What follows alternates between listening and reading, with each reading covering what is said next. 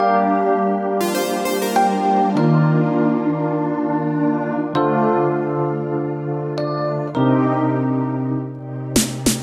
and welcome to this week's episode of On the Circuit, a show where we have conversations that spark innovation. On this week's episode, we are recording live at the MarketCounsel Summit 2022 at a podcast booth sponsored by Halo Investing.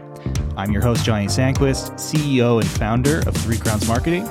Today, my next guest is Nitesh Verma, the head of partnerships and enter- no, the head of enterprise and go. partnerships for Snappy Kraken. Like it's um, it's a pretty big title because it's a pretty big role. So Nitesh, you just you just got this promotion, right? So like, tell us uh, what you do at, Yeah. in that role at Snappy. Absolutely, yeah. So as as some of the audience might know, we got a advisor websites got acquired by uh, Snappy Kraken in May Mhm. uh, of 2022. So as part of that, uh, you know, we're integrating teams and departments and the whole org that way. And you know, as as uh, recommendations were made to the executive team, this is the direction that that made sense. And I landed, you know, I would say in somewhat my my dream spot or the next awesome progression for my career. And here we are now as a combined company as Snappy Kraken, and It's really exciting heading into 2023. Awesome. That's that's super cool. Yeah. I've I've been friends with the team at Snappy for a long time, and I'm excited to see how you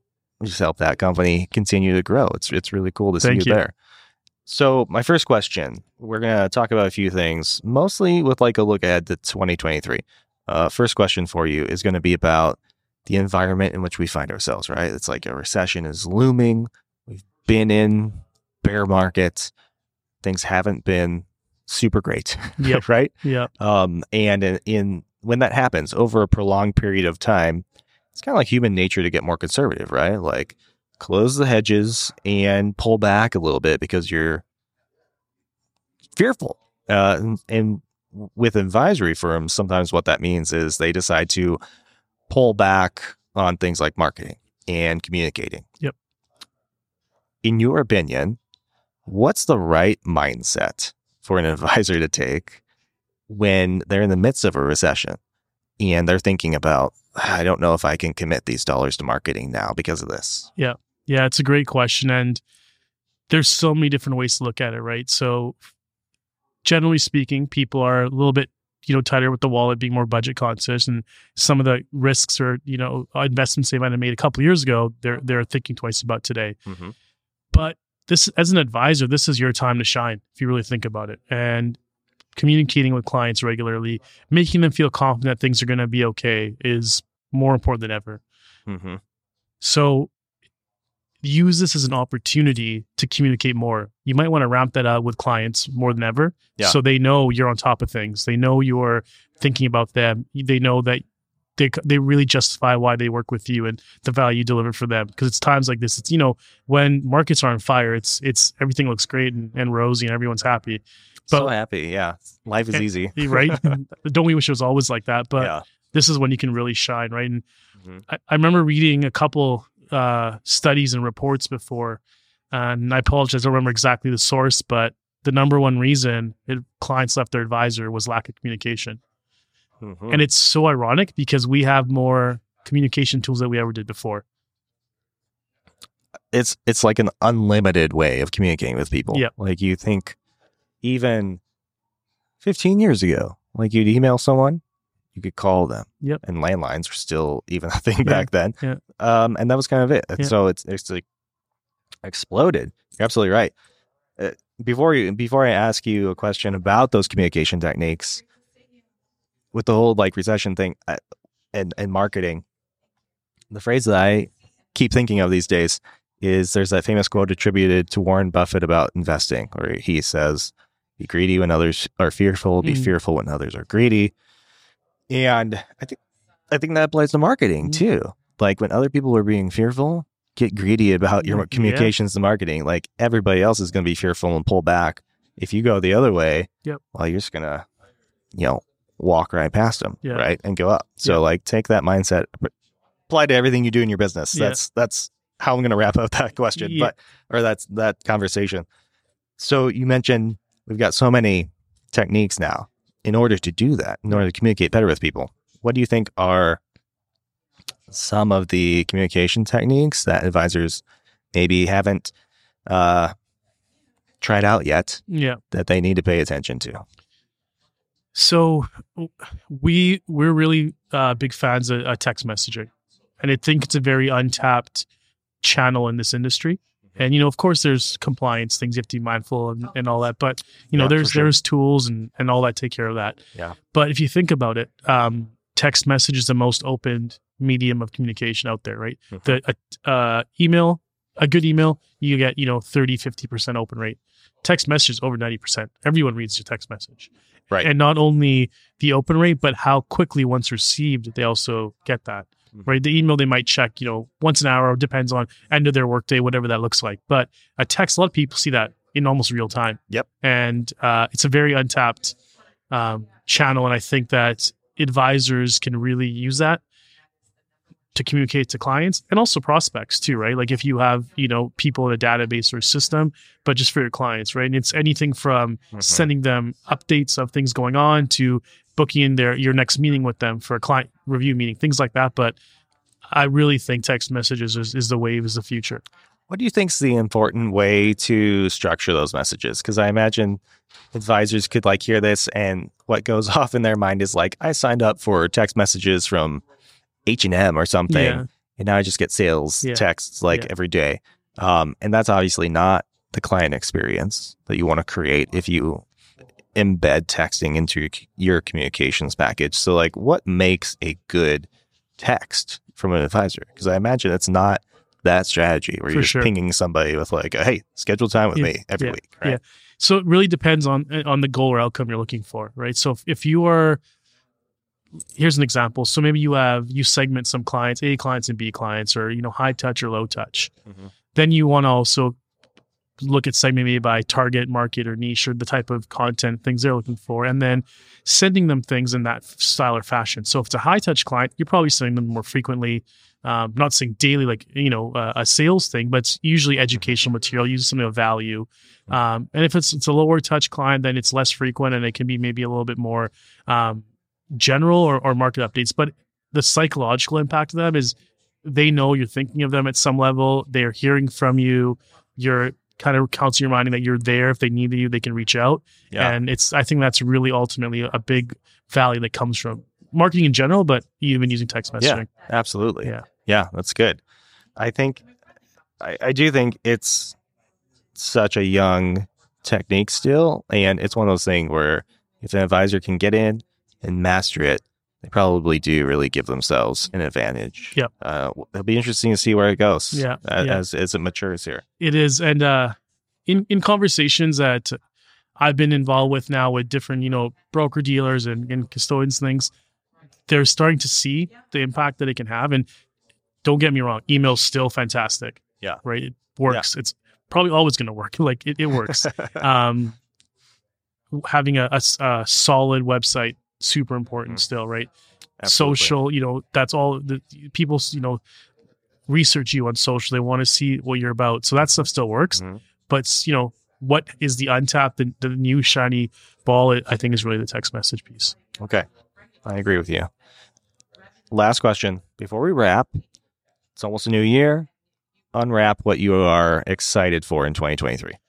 okay that's a tough one but i'm going to give two answers if that's okay Two answers is completely fine. Let's give the A and the B. okay in no particular order but i think a um, as i mentioned earlier on uh, with the acquisition of advisor websites Snappy Kraken um, launching really our combined brand and positioning and how we're going to function as one unit Mhm. that's coming out early 2023 so super excited with that and how can i not be excited for the second annual jolt last year was my first one Yes. um we announced the acquisition then too. So there was tons of buzz. The, i've never i've been to i don't know how many advisor conferences. That had a different energy altogether. Yeah. um and i i saying this where i've heard that from so many people since that conference. So it's a really cool feeling to be a part of that and just seeing this thing evolve and and what uh the the 2023 edition of it's going to be is is really really exciting Yeah, I really can't. I'm I'm stoked for Yeah. for Jolt too. I I was involved in the first one. Hopefully, I'll be involved in the second one too. yeah It's a it's a great time. If if you're an advisor who wants to level up their marketing game, I, I can't recommend that event enough. It's Yep. it's got a unique place in the industry where it's not another event focused on investing, the basic pra- practice management. Yep. It's very hands-on, very educational, Mm. fully marketing focused. It's very good. Yep. So Yep. all the hype for you guys. Thank you. go. And and I and it's you're not going to come there and get hammered with snappy Kraken product and this and that. That's it's an important it's point. it's yeah. right. We we are very agnostic. Everyone's welcome. It's very just there to drive value to the valley. It's not you're coming to a multi-day snappy Kraken sales pitch. It's not at all meant to be that. It's very it was very open. Yep. Like you guys had all kinds of marketers across the industry there. Yep. It wasn't like here's a new snappy employee Yeah. on stage Yeah. every time. Yeah. It was it was people who were competitors with each other on panels together and it was just a very uh friendly, open environment. It was really cool. Absolutely. Yeah. Yeah, I dug it. Yes. So, all right, thank you so much for coming on, Thanks being my having me. guest today. I appreciate it very much. Thank you so much. Have a great day.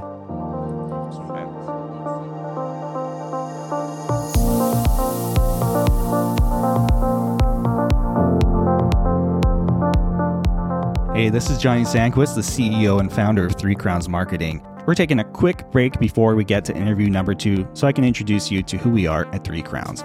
We're a full service marketing partner for high level service professionals, and we get to launch, scale, and grow unforgettable brands that are changing the world through technology and advice. So, whether you need an updated brand, new website, ongoing marketing support, you want to launch a podcast, we have got you covered no matter what you want to do. And that's all I'll say about us for right now. You can check us out on threecrownsmarketing.com and let's get to interview number two.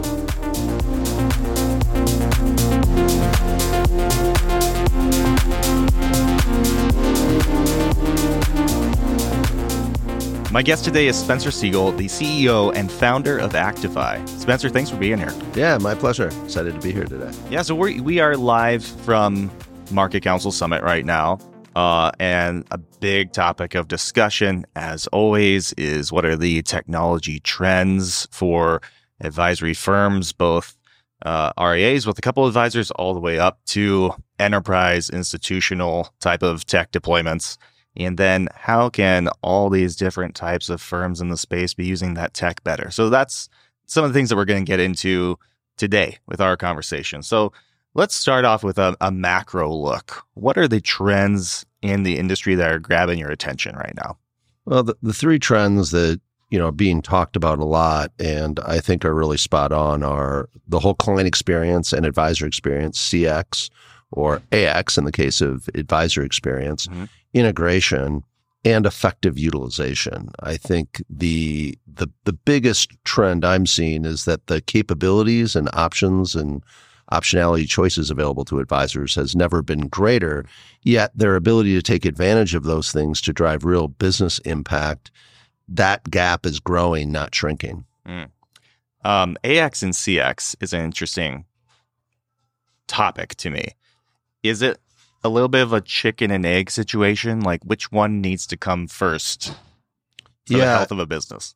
It's a it's a great question, and there's there isn't one right answer, uh, but my belief is you need to really if the primary relationship model you have is an advisor driven model then the advisor experience drives the client experience. So if i had to prioritize them i would prioritize advisor experience first because it's an input into the client experience. But in reality you really need to run both concurrently and they and create feedback loops from the advisors you know when they're getting feedback uh, from clients in terms of that the experience and what's working and what's not that becomes a real input to help firms prioritize that advisor experience. Hmm With the um with the tech stack selection specifically, when you're balancing AX and CX, how do you talk to the clients that you serve about considering both of those sides when they're when they're choosing their tech, right? Because all tech,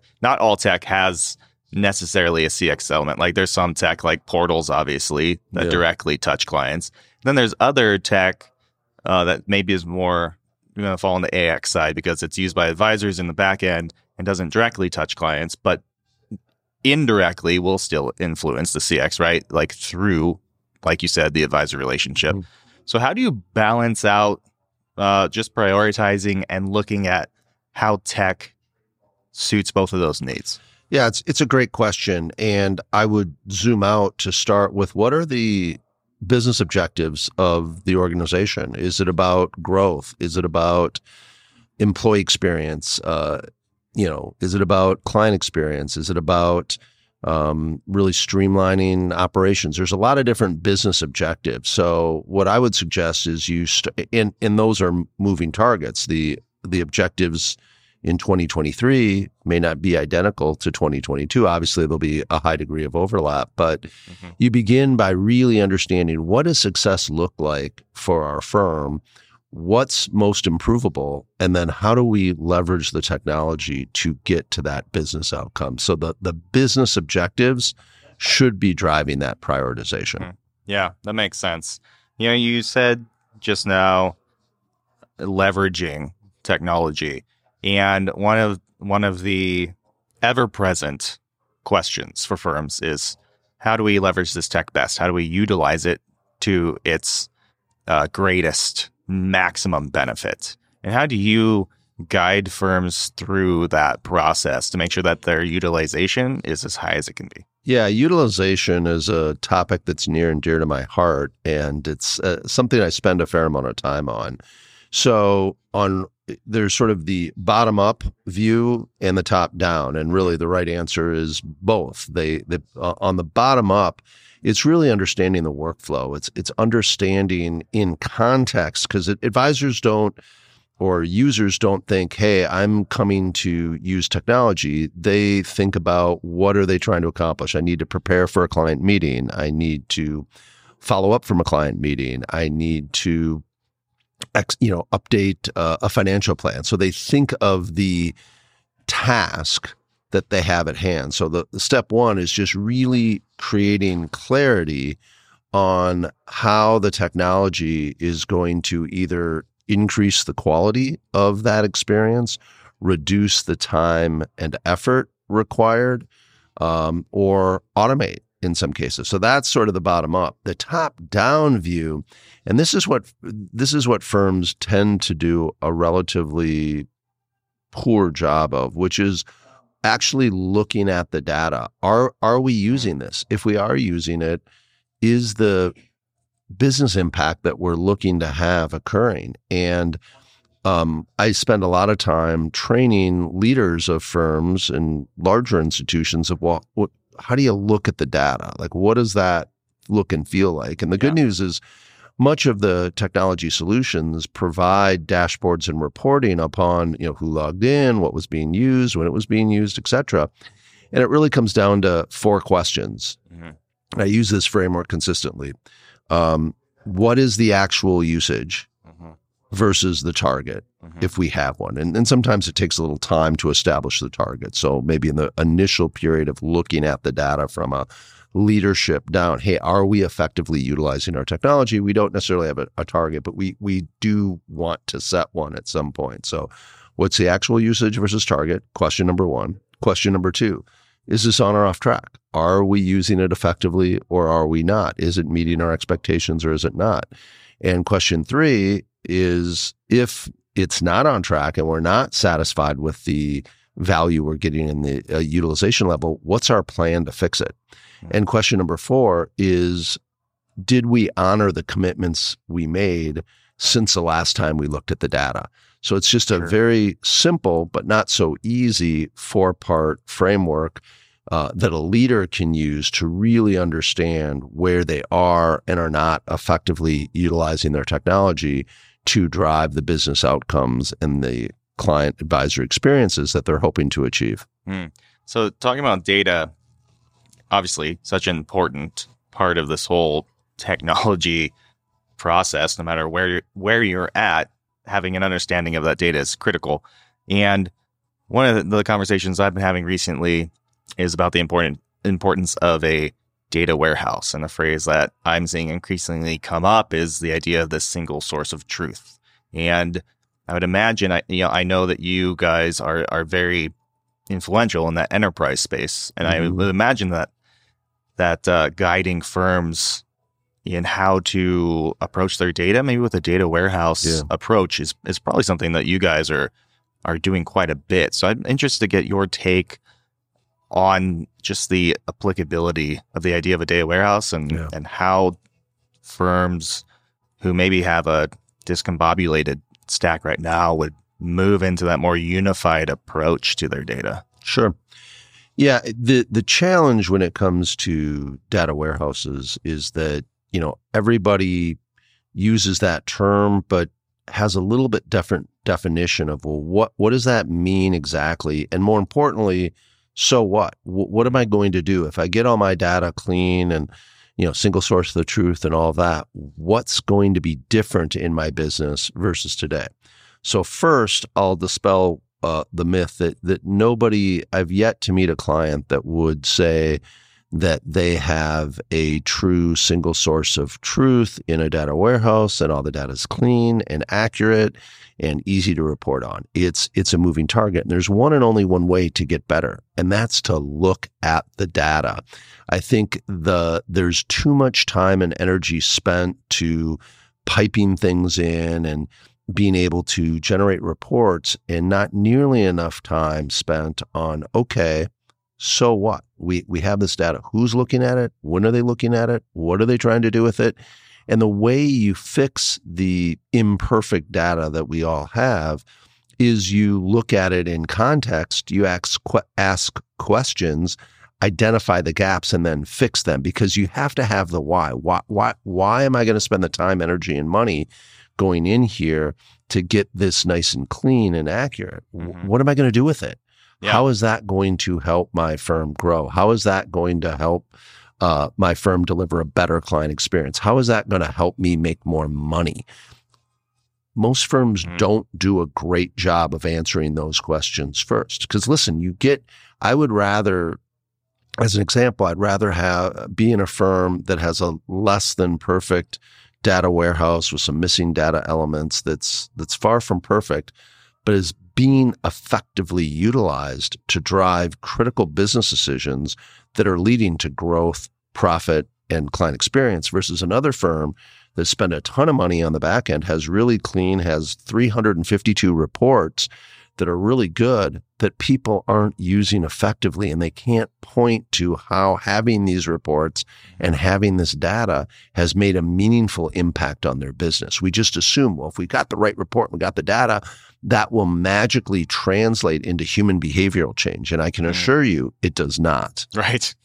Yeah, it's not a field of dreams situation, right? Like your your reports don't magically improve the company um, and your processes. Yeah, I, I look at our. I mean, I look at our reports. We we have a Salesforce CRM, and not you know we generated tons of reports, and most of them deliver no value. The only ones Yeah. that deliver meaningful value are the ones that I look at, and I block time on my calendar, and I have agendas that are dashboard driven, and we actually look at the data and we fix it right then, right now. So I, if I want to have uh, accurate forecasting of data in my weighted pipeline, the data has to be accurate. Well, how do I know it's accurate? Well, I look at it, and then when I see things that don't make sense, I ask the person who owns that opportunity, gee, the close date was last week. Did this close? No, it didn't. Well, then it's probably not, no, it's not accurate. Well, how about you fix it right now? Because we're not going to walk out of this room until you and I are aligned on what a reasonable close date is.